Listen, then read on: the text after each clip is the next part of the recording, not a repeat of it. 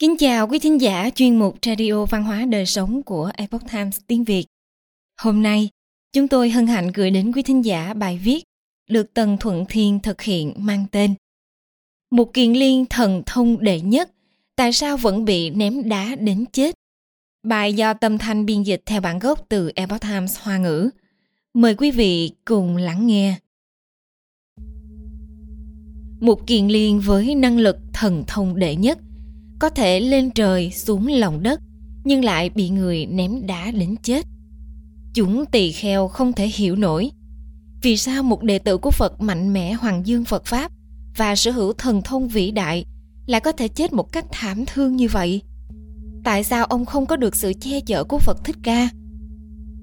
Phật thích ca mâu ni lúc ban đầu khi giảng kinh hoàng pháp, vị đẳng tùy tùng đứng bên trái chính là đại đệ tử mục kiền liên ông không chỉ có thiên nhãn thông, thiên nhĩ thông, mà còn có thể biết được trong tâm người khác nghĩ gì. Vô luận đi xa đến đâu, có thể nháy mắt lập tức đến nơi, có thể lên trời, xuống đất, nước dìm cũng không chết, hỏa thiêu cũng không cháy. Thần thông của một kiền liên chỉ đứng sau so với phật đà, được xưng là đệ nhất thần thông. Ông từng một chân đạp địa cầu, một chân bước lên phạm thiên, rung động núi tu di chấn động trời đất. Chúng tỳ kheo ai nấy đều thán phục. Tôn giả một kiền liên tận tâm trợ giúp thích ca mâu ni hoàng dương phật pháp. Công đức to lớn vĩ đại.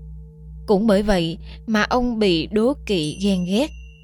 Một số kẻ ngoại đạo cho rằng chỉ cần loại bỏ một kiền liên thì có thể hủy hoại thanh danh của phật thích ca. Một lần, một kiền liên đi vào thành la duyệt hóa duyên những người ngoại đạo mình trần luôn tìm cách ám sát ông. Họ mang theo đá, gậy, vây ông lại rồi đánh túi bụi. Dùng đá ném tới tấp vào người ông như mưa. Một kiền liên bị đánh tới mức máu thịt nát bét, xương cốt vỡ nát, đau đớn vô cùng.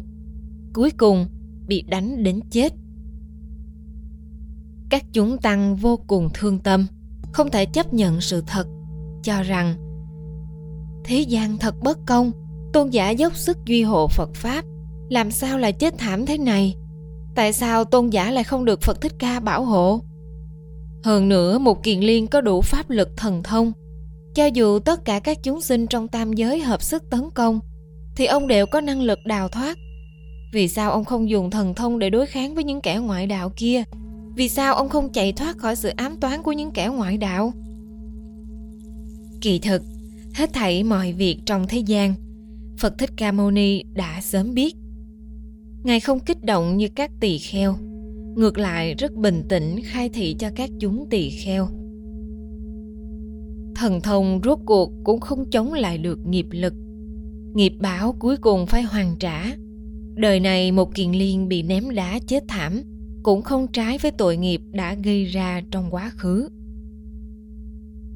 trong một đời ở quá khứ, một kiền liên từng bắt tôm cá ở bờ biển để mưu sinh. Những sinh mệnh bị giết nhiều không đếm xuể, những món nợ này đều phải trả hết. Ngoài ra trong một đời, vợ của một kiền liên đối xử không tốt với cha mẹ chồng bị mù. Một lần, bà ta tố cha mẹ chồng với một kiền liên, nói xấu họ. Thế là một kiền liên bị mê hoặc, đã nảy sinh ác niệm nếu cha mẹ bị đánh đập như cỏ lau thì tốt biết bao. Thậm chí ông còn bị ác niệm khống chế, muốn giả dạng kẻ cướp giết chết cha mẹ. Một kiền liên đưa cha mẹ vào trong rừng rậm, sau đó giả dạng kẻ cướp. Một mặt hô lớn, có cướp, có cướp. Một mặt cầm gậy đánh cha mẹ. Cha mẹ chỉ biết lo lắng cho an toàn của con trai, lại không nhìn được ai đang đánh mình. Bèn hét lên, con trai, mau chạy đi, mau chạy đi. Tấm lòng của song thân đã làm một kiền liên cảm động. Lương tâm quay đầu, ông quỳ lạy cha mẹ và hối hận không thôi. Cuối cùng được cha mẹ tha thứ. Lần tạo nghiệp này khiến một kiền liên bị rớt xuống địa ngục rất nhiều năm. Nhưng nghiệp báo vẫn chưa hết. Một kiền liên bị ném đá nhưng không thể nào chống lại được. Thần thông mất hết. Trên thực tế là do nghiệp chướng chưa trả hết này một người tu luyện thì chết cũng chẳng sợ sống cũng chẳng mừng sinh tử đều có thể buông xuống. Huống chi một kiện liên sớm đã phát nguyện, hiến dân sinh mệnh cho Phật Pháp. Đời này ông thực hiện lời thề nguyện của mình, trở thành vị giác giả đầu tiên tử vì đạo trong lịch sử Phật giáo. Hết thảy những nhân duyên tao ngộ của chúng sinh đều là nghiệp lực thiện ác, tự làm, tự chịu. Dẫu thần thông lớn đến mấy, cũng không thể nào phá vỡ quy luật nhân quả. Thậm chí ngay bản thân Phật Thích Ca cũng bởi vì kiếp trước tạo nghiệp, gõ ba cái vào đầu một con cá vua. Tuy chưa ăn nó, nhưng sau khi thành Phật cũng phải chịu quả báo ba ngày nhức đầu. Ngày nay có nhiều người không tin vào nhân quả, cho rằng người tốt sao lại gặp vận rủi, kẻ xấu sao vẫn cứ nhẫn nhơ ngày ngày hưởng lạc. Nhân quả thông ba đời hoặc còn lâu hơn. Những kẻ ác đời này đang hưởng lạc cũng bởi vì đời trước họ đã tu thiện, cho nên phúc báo đến nay vẫn chưa dùng hết. Hiện tại họ hành ác, tương lai nhất định sẽ phải gánh chịu quả báo. Không phải là không báo, mà chỉ là canh giờ chưa đến mà thôi.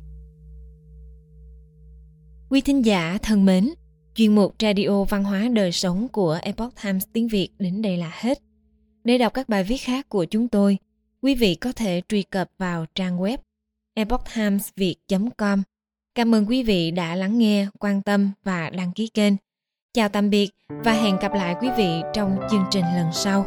Kính chúc mọi điều bình an và tốt lành đến quý vị cùng người thân.